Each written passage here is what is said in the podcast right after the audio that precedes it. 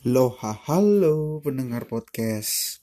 Balik lagi dengan gue Host kalian Di Upno Podcast Andri Yang menceritakan pengalaman bule wiwit gue lagi Tapi saat masih kelas 1 SD umur 6 tahun 7 tahun lah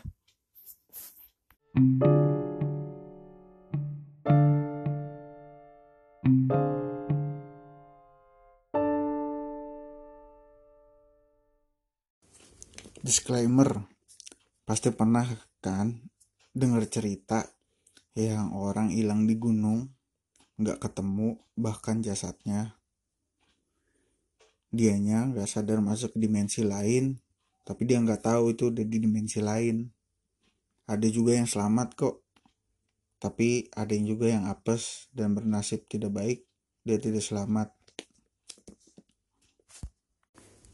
Atau bisa juga lu nonton di YouTube yang bertema supernatural. Hostnya bercerita ada seorang wisatawan bule tiga orang yang terjebak di dunia sebelah di hutan Jepang, tempat budir atau bunuh diri ketika mereka udah tua. Pastinya lu udah tahu kan semua di mana tempatnya. Mereka minta tolong, tapi apa daya? Gak bisa ngapa-ngapain lagi karena sudah terjebak. Saran gue juga untuk dengerin keadaan yang rileks banget. Biar dapat sisi positif di tiap episodenya. Pastinya selamat mendengarkan ya teman-teman.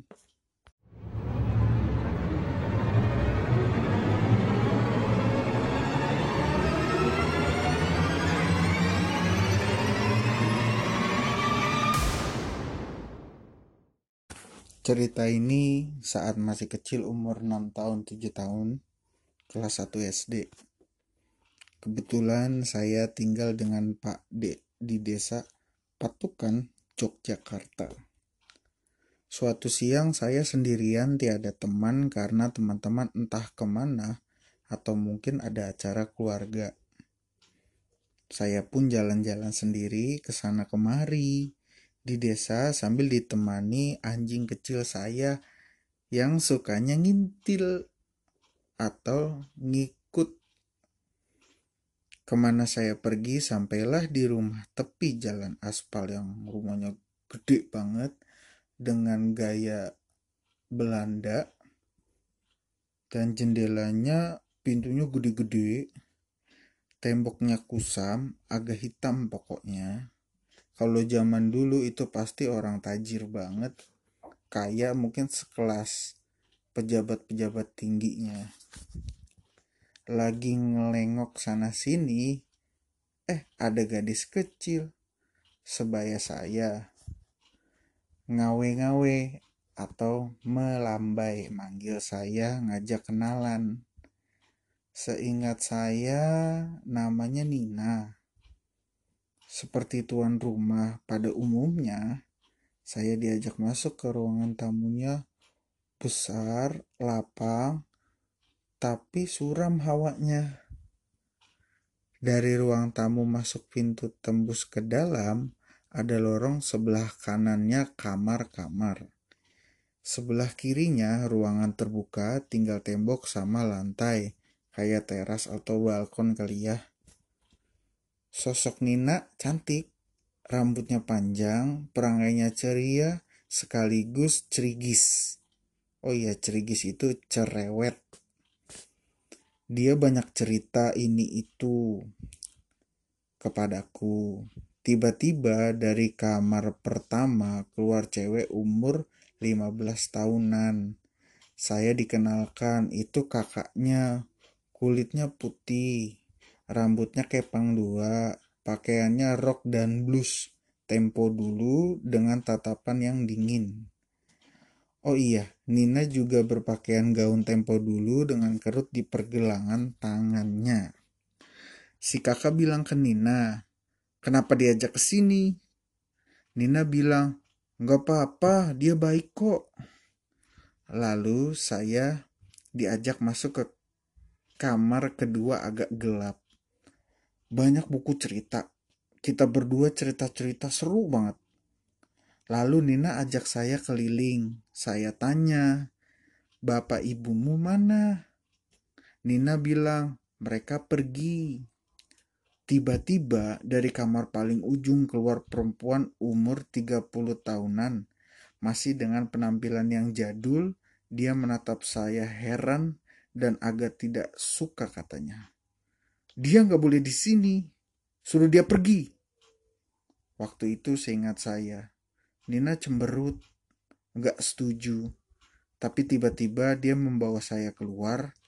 Ternyata saya dicariin Pak D dan anjing saya dari tadi.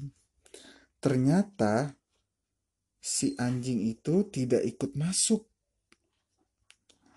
Hari sudah sore, kata Pak D, Ngapain Wuk di sini?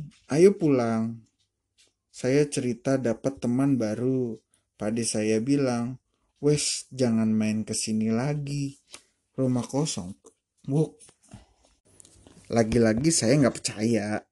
Karena yang dilihat saya berbeda. Tapi saya belum sadar sepenuhnya saat itu.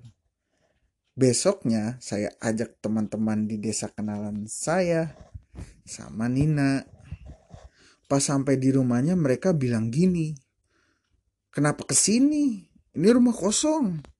Yang punya sudah meninggal. Tapi lagi-lagi guys, ngeyel. Akhirnya kita pergi dari situ. Setelah itu saya pindah ke Riau tahun 2002.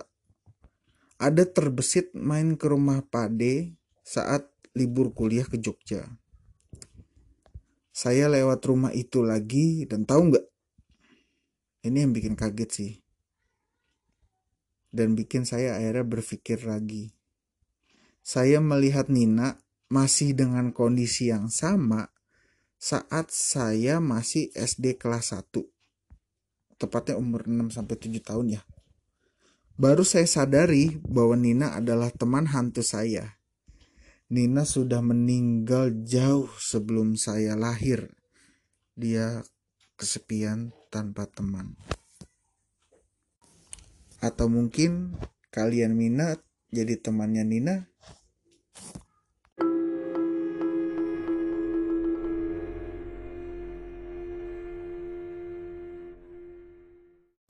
Episode dulang ke-12 selesai juga nih teman-teman. Oh iya, Bule Wiwit pernah juga bercerita tentang perang lawan makhluk gaib. Itu ada di episode ke-8. Di sana lebih ekstrim untuk pengalamannya yang dia ceritakan. Karena antara hidup dan mati juga. Jadi memang bule wiwit ini sudah terbiasa main ke alam sebelah tapi dia nggak sadar aja. Dan ketika di episode yang ke-8 yang kemarin, itu dia posisi sadar. Tapi balik lagi itu otomatis. Dan bule wit belum bisa mengendalikan gimana caranya. Semoga kita doain aja mungkin dia bisa mengendalikannya. Untuk itu nantikan episode selanjutnya ke 13 wow angka yang menyenangkan dari 13 siapa tahu ada kejutan atau mungkin gak ada kejutan ya nggak masalah juga. Episode ini tetap berjalan. Gue Andri host kalian pamit undur diri. Bye semua teman-teman. Terima kasih sudah mendengarkan Apno Podcast